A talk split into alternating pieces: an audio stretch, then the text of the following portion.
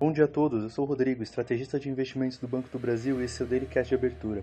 Hoje é quarta-feira, 20 de setembro de 2023 e o dia se inicia com o mercado concentrando atenção aos comunicados do Federal Reserve e do Copom sobre política monetária nos Estados Unidos e no Brasil. Nos Estados Unidos teremos a decisão de política monetária realizada pelo Fed, seguida por declaração da autoridade monetária.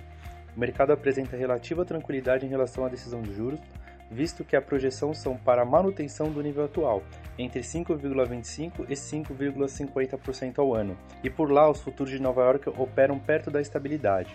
No continente europeu, as bolsas avançam após inesperada desaceleração no índice de preços ao consumidor, o CPI do Reino Unido, em agosto, publicado um dia antes do Banco Central inglês definir os juros. Além disso, há uma preocupação com o desempenho da economia alemã, uma vez que o índice de preços ao produtor, o PPI, teve queda anual de 12,6%, a maior série desde 1949. O FMI e a União Europeia esperam que a economia do país encolha esse ano. Nessa manhã, Londres subia 0,75%, Paris avançava 0,39% e Frankfurt se valorizava 0,57%.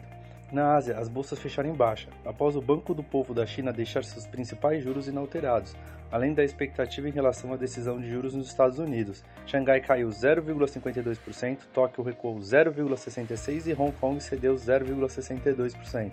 No Brasil, o pregão de terça-feira fechou com queda para o índice Bovespa, que atingiu 117.845 pontos, um recuo de 0,37%.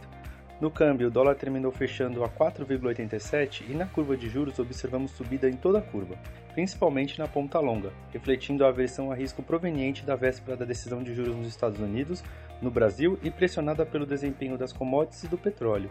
Para hoje, agenda local teremos a super quarta, com a expectativa de mais uma queda de juros pelo Copom ao fim de tarde e a reunião do presidente do Brasil e do ministro da Fazenda com o presidente dos Estados Unidos na Assembleia Geral da ONU em Nova York.